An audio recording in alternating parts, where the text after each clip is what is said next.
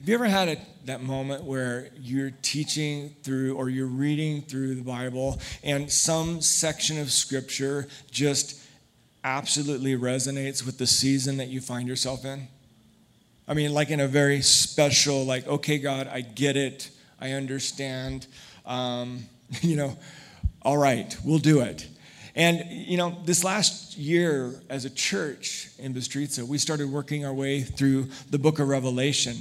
And one of my favorite letters in the book of Revelation is the letter that Jesus wrote to the church in Philadelphia, the city of brotherly love, and named so due to the devotion that one brother had for another. Historically, that city was established to make it a center for spreading Greek culture and language and manners throughout Asia and beyond. This is one of the two churches, when you read through those first three chapters, that Jesus has no correction for. Like they're not doing anything wrong.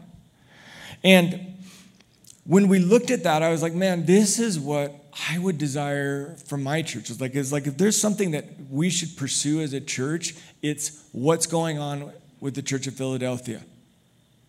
You know, if I, this is something I want for my own life, and you know, as a church, we found ourselves in this letter around the time when Russia decided to attack our neighbor, Ukraine. And for those of you who don't know, um, our city, Bistrica, is about three and a half hours from the border, depending on which way you drive, from the Ukrainian border.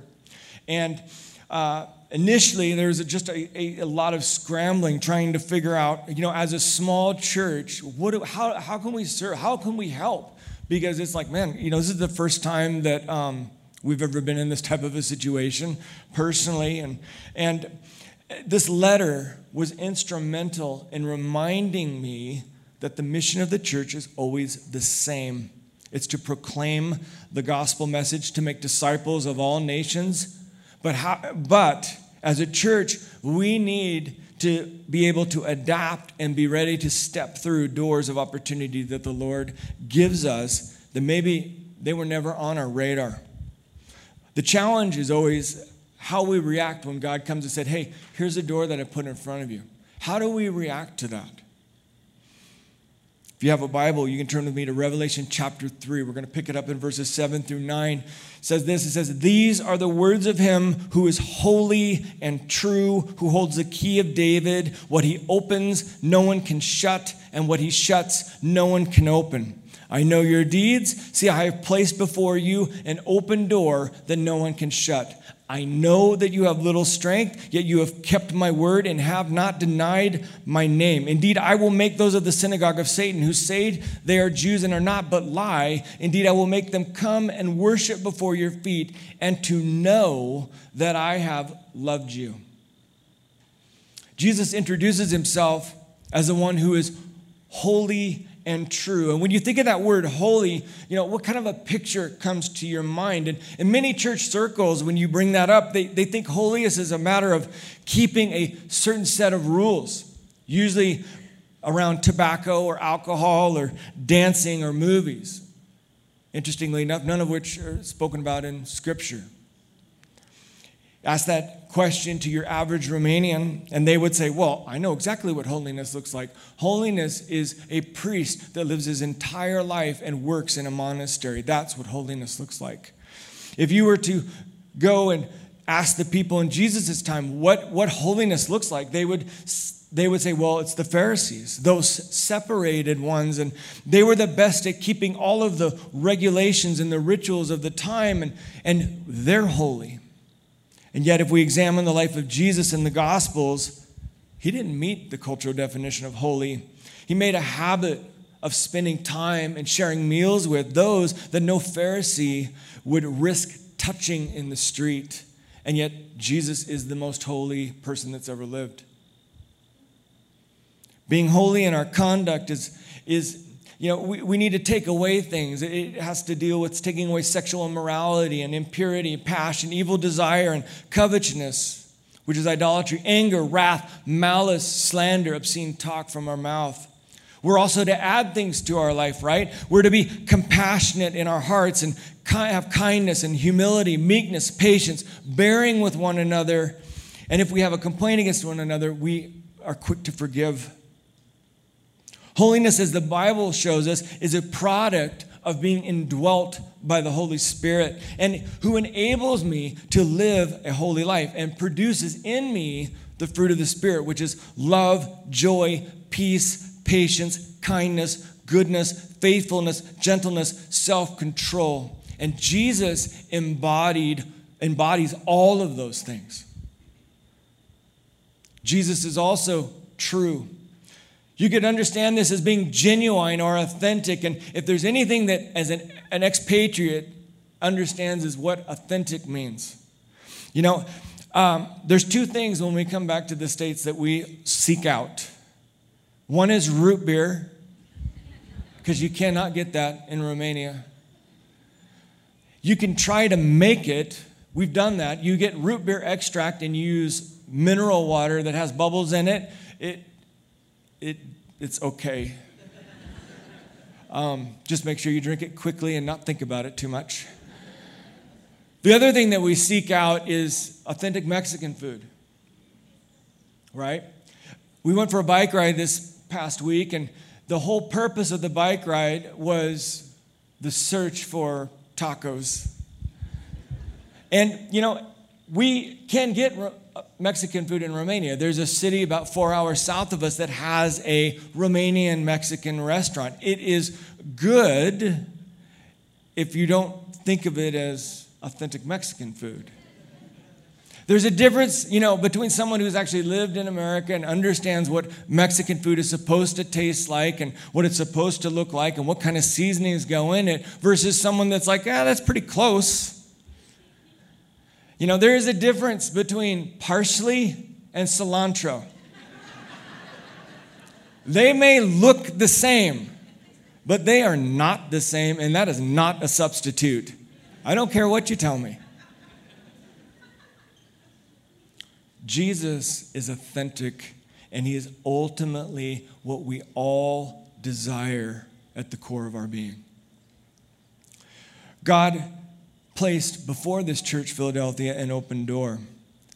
I love how it's like a continuous open door. The reasons why he gives us, he says, number one is because you have kept my word and you have not denied my name. And as a church, that should be our goal, maintaining a faithful testimony in word and in actions. Because of their past faithfulness, they were prepared for the next opportunity that the Lord was setting before them. The city was named after the, the love and devotion that two brothers had for one another. We don't know what the atmosphere of the city was at that time, but see, this letter was not written to a city, it was written to a church in that city. And a church needs to be holy, genuine, and demonstrate what true brotherly love looks like.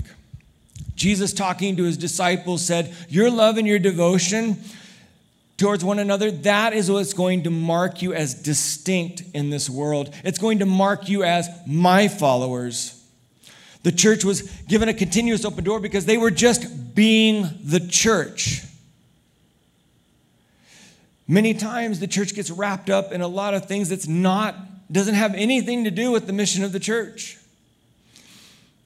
We're to be separate, we're to be authentic, and we're to be known for our love for one another. And a church that makes that a part of their DNA, that is a church that adapts while still fulfilling the Great Commission. Now, this doesn't mean perfection. Rather, it's about engaging in an honest process of becoming more like Jesus. Authentic Christians, we don't pretend to be perfect, there's enough of that around. When we mess up, we're quick to admit it.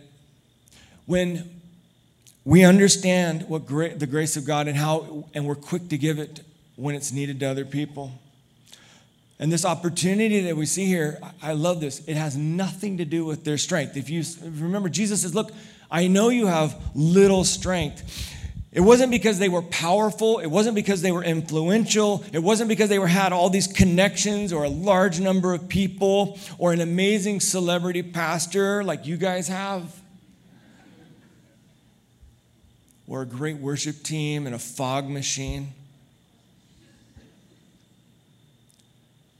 It was because they had little strength. They, they were small. They were small in number, they were small in influence. There was nothing about them that made people think, of course, this is why they've been given this opportunity.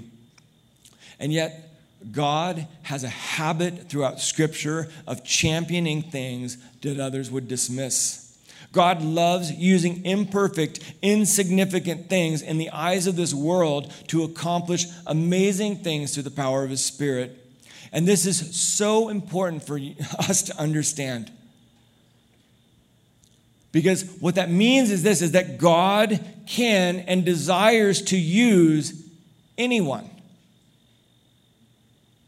Anybody has access to this. It also means that when we're presented with these opportunities, how do we react to it? Do we have a habit of going through and checking our inventory? You know, it's like, well, you know, ah, man, finances are tight, Lord. I don't know if I could do that. Or, Lord, I don't have the resources. Or I'm constrained by time limits. Or I'm too young. Or I'm too old. Or I'm too married. Or my kids are too young or my kids are too old, or now we have grandkids. How many times have opportunities never been crossed because people are focusing on the wrong thing? Instead of focusing on God's limitless power, they look to their own strength reservoir. They acknowledge, God acknowledges here, He says, Look, I know you're not very strong. He says, I know exactly who you are and where you're at, and I've already been preparing you for this opportunity. I want you to think about that. Did you know that you are uniquely you? There's no one like you. There's no one that looks like you. There's no one that has your personality, your skills, your gifts, none of it. And God if you were to go back 500 years, has been arranging relationships all the way through to make you uniquely you.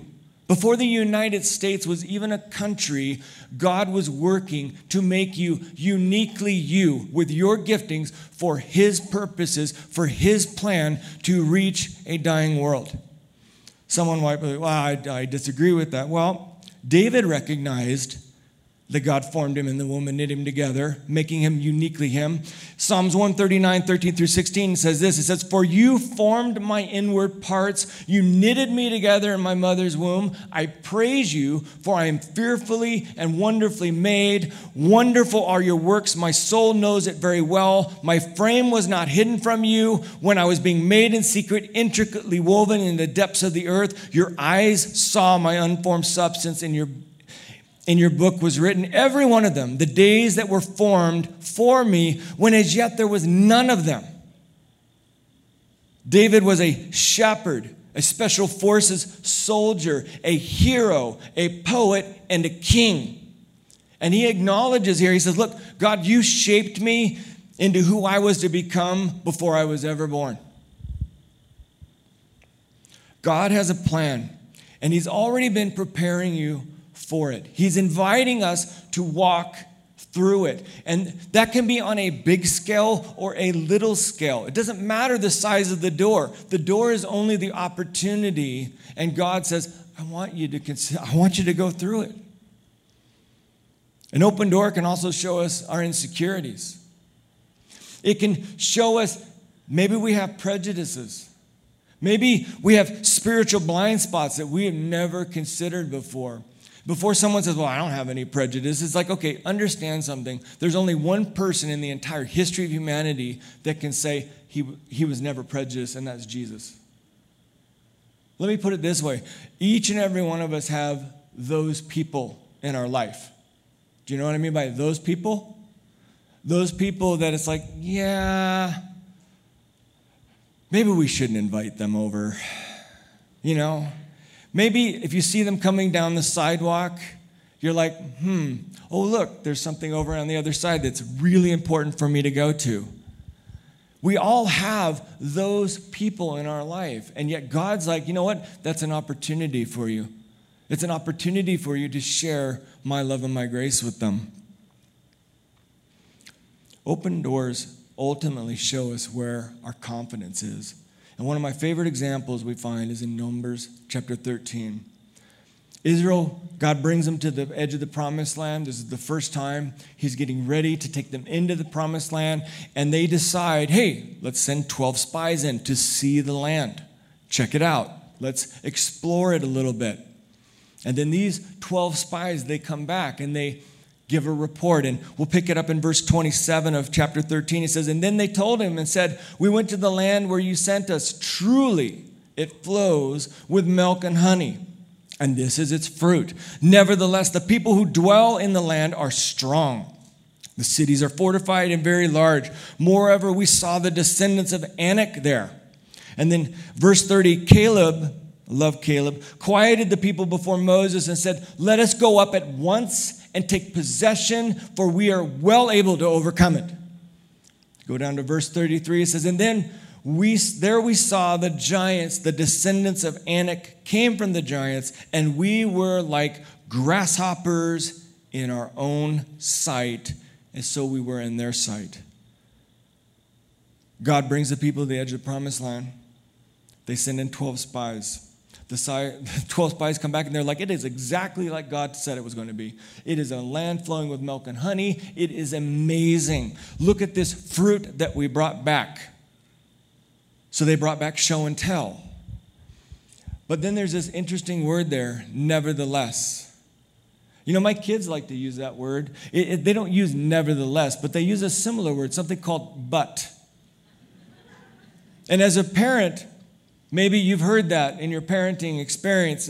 And what it means is that everything that I said up until that point, ignore because what's happening is coming next. Is like, but, nevertheless right? Yeah, all this great stuff is here. Nevertheless, there's giants in the land, there's armies, there's fortresses. And notice where their focus is. Notice where their confidence is. It says, We are like grasshoppers in our own sight, so we are in their sight. All of this, at best, was an exaggeration. At worst, it was a lie, and people bought it. two other guys in that same group, they saw exactly the same thing, Joshua and Caleb. They observed everything that the other 10 did, and yet their conclusion was completely different than the conclusion of the other 10. Never mind that the Lord has provided for them their entire journey. He gave them food, He gave them water, He gave them meat, He gave them protection. Even earlier in their journey, if you go through, He kept them from war because He says they're not ready for it yet. They'll lose heart. They need more time with me. But then they get to the promised land, and God's like, okay, you're ready now. Now it's time to step through. And they didn't because their focus was on them, not the Lord. There are many doors in life that will ask us how much faith we have in God, but the question is never phrased that way. It's always phrased like this Do I think that I can do this? Shifting the focus from the person that has never failed to the person that, if we're honest, fails all the time. I want you to think about it in your own life. How many times has God failed you? None. I've had God not do what I wanted in my own life. I've had God, you know, it's like, God, I wish you would do this. It didn't happen. But never once in the entire time that we've served Him, even before we went to Romania, has He ever failed. Never once has He ever failed. We live in a world that is deeply divided. And what this also means is that there's so many opportunities presented before us by the Lord. This world needs a church to simply be the church and keep the main thing the main thing. Where we're known for our love and our devotion to one another, holding on to the truth of the gospel and our neighbor and stubbornly refusing to let go of either. Because this is what God did for us. You see, God pursued each and every one of us that are his followers and worked through someone. Someone, if you think about it, someone was there. And God used them, and you were the opportunity for them. You were the, the, the door that they had to uncomfortably go through to talk to. And yet they introduced you to a God that is absolutely crazy about you. He loves you so much. And that's what he's called the church to do is to be a place where there's no walls, no division, no hatred, simply people who come from all walks of life and find unity in Jesus. You look outside the walls of a church, you're going to see chaos. Guess what? That's the way it's going to be. That's the way it's always going to be because that's humanity apart from Christ. It's not going to get better. But within the walls of the church, the body of Christ, people find unity in Jesus. And guess what? He is more than sufficient to deal with any of the drama that we bring in. Where we can say, you know what? I am a complete idiot, but I but my future is bright and it's freely available to anybody. Freely available to anyone. God is equal opportunity. I've seen this in a small way through what's happening across the border in Ukraine. We have Romanian and Ukrainian churches that are working together to serve people, most of which don't know Jesus personally. Now, that may sound interesting to you, but you need to understand something. If you've ever studied World War II history, you know that Romania, uh, if you weren't Jewish and you weren't a minority like Roma, the Nazis pretty much kind of left you alone. But when Russia came in to free Romania, it was brutal. And a lot of the soldiers were Ukrainian. And Romanians don't forget that. You talk to anybody from that period of time, and they'll tell you it was horrible. And yet, what do we see here in the body of Christ? We see a city, Cernăuți, which is about 300,000 people right across the border from Romania. Before World War II, that was a part of Romania, and that was given to Ukraine. You have all of these churches working together to serve people that need it desperately. And you know what you don't see? You don't see drama. You don't see turf battles. In fact, you see Baptists and Pentecostals in the same room, and no chairs are getting thrown. That's what the church should be like. That is amazing for us to be a part of it because they working together, they do amazing things and they serve a lot of people. And we get to be just a small part of that. And you guys helping has made it, it made us a small part of that. Where they can help people. We need to also understand this is that when we do step through that door, you know what? There's always going to be uncertainty and there's always going to be resistance. There's always going to be uncertainty with doors. You know, you ever know we're never did you notice when we read that? You're never told what the open door is. We can speculate, but we're not told what the open door is. It doesn't tell us I've given you an open door, but we're not told what it is. And truth be told, most doors in life don't come with flashing neon lights in them saying here it is. There's always an element there's always an element of faith involved. There's always an uh, there many times in life you have to prayerfully just say lord is this what you want from me? Is this what you have for me? And you have to just kind of make mistakes along the way and kind of work your way through it until as you learn and, and you know what? But that's okay. That's part of a walk of faith. But there's also conflict. Anytime that you attempt anything, understand something. If it's in this, if it's of the Spirit, Satan is not going to sit back and say, "Oh, that's okay. It's not a big deal. I'll let you have that. No.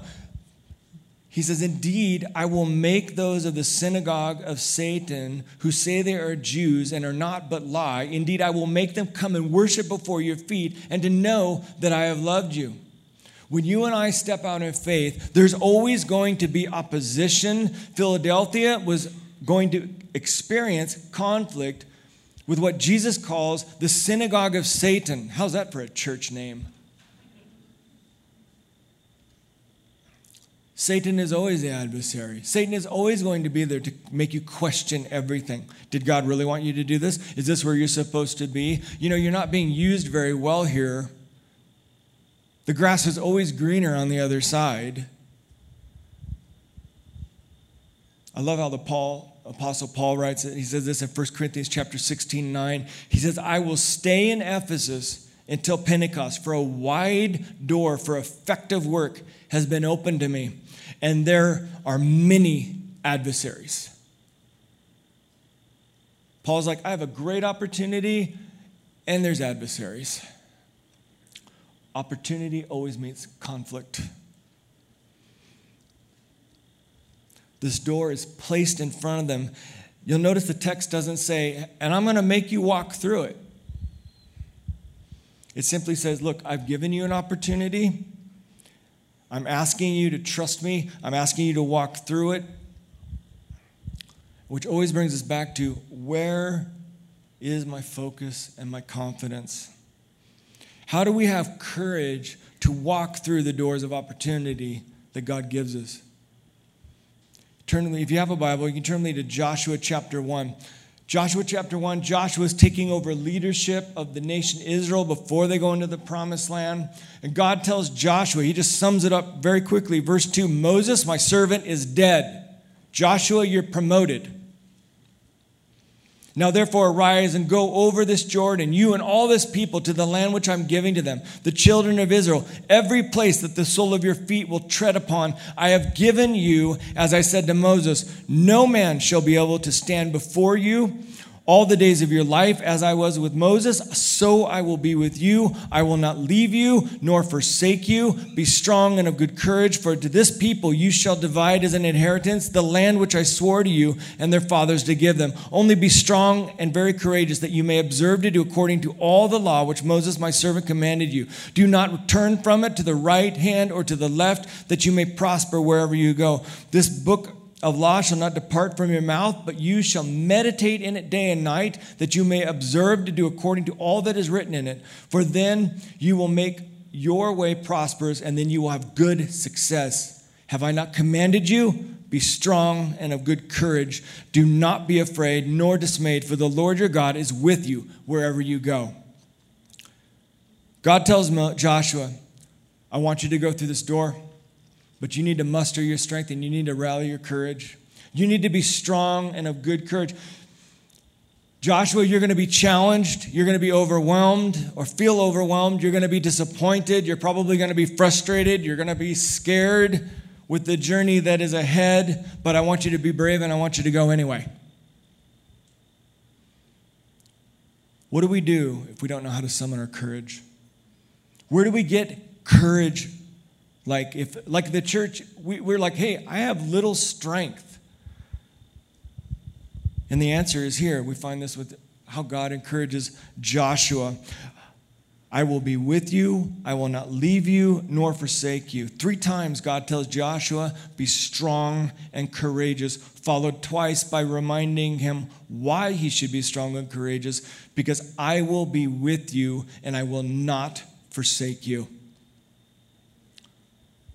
Our house in Bistrica has a basement, and for the entirety of their lives, our kids were petrified of going down into the basement. I don't know what it is with basements. I was talking to Tucker. He said he had a similar experience at his house. Something about dark basements freak kids out. And, you know, they would always like, every time it's like, hey, can you go get this for me? No, there's monsters down there. I'm like, it's, it's okay, Cade, you're 20. You, you're bigger. You're bigger than the monster. Okay? You could choke him out. It's fine. You know, or there's rats or there's spiders. You name it. Over the years, Cynthia and I have heard every reason why you can't go down in the basement. And we could have tried any number of approaches to get them to venture down in the basement and actually had in the past, you know. You could have tried the good, solid parent logical argument. It's like, you know what, you're being silly. That's stupid. There's a light switch down there. It's safe. I wouldn't send you into a place that's not safe. Why don't you just go down in the basement? Made sense to us. Can't convince a 10 year old. It's like, no, you don't know. It's like, well, I'm pretty sure much I do, but you know, you could have tried the spiritual argument. It's like, you know, God doesn't want you to be afraid. And you can get the little books and and it's like God doesn't want you to be afraid. And and you know, it's great advice, still never managed to convince a kid to go down in a basement. Or finally, you could try compassion. You know what? I know what it's like to be afraid. I'll walk with you down in the basement. Now, I was never afraid of walking down in the basement. I've fallen down the stupid stairs in the basement a few different times. Very tricky, by the way, in the winter when you're carrying a load of wood in your hands.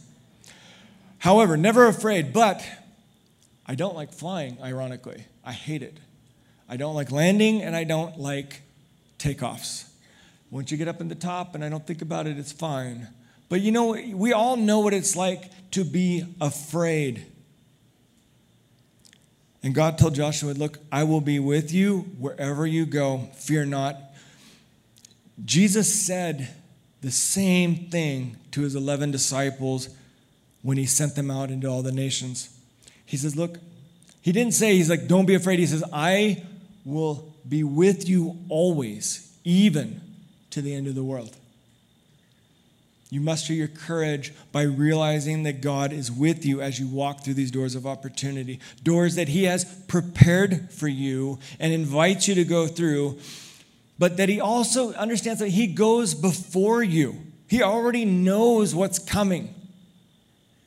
And if you read through the New Testament, especially the book of Acts, the disciples, and likewise our entire walk with the Lord, is simply walking by faith through the op- for the continuous opportunities that God places in front of us, whether that's individually or corporately as a church. God has called you to step out in faith. He wants us. Is it easy? No. Examine the book. Again, go back to the book of Acts. There were literally times where Paul had to be personally encouraged by Jesus. Paul, continue to speak up. I have many people in this city. Don't be discouraged, Paul. Don't be dismayed. Don't get down on yourself. Step out in faith, Paul. That's the Apostle Paul that Jesus is talking to. Jesus had to show up and say, Paul, come on, buddy. Let's get at it.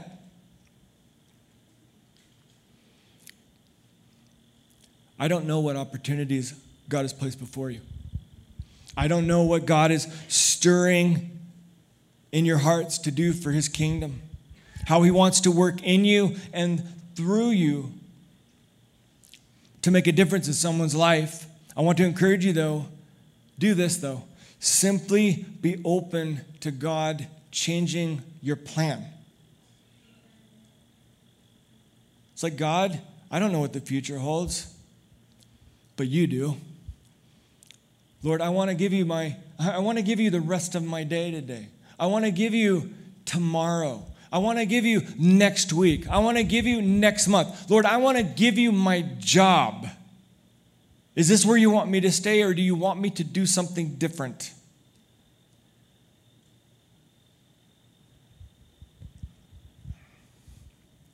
Be open to God changing the plan. I do know that those who are Jesus' disciples were all called to the Great Commission whether that's locally or if you're called possibly moving to a foreign country. God invites people into his mission to reach people who, like us previously, were separated from God, dead in our trespasses, and enslaved to our sin. Yet we were rescued from drowning in our own sin. And given an opportunity now, we get to show people and point people to Jesus, the rescuer. So let's, the, so let's let the church be the church. and walk through faith the opportunities that God gives us.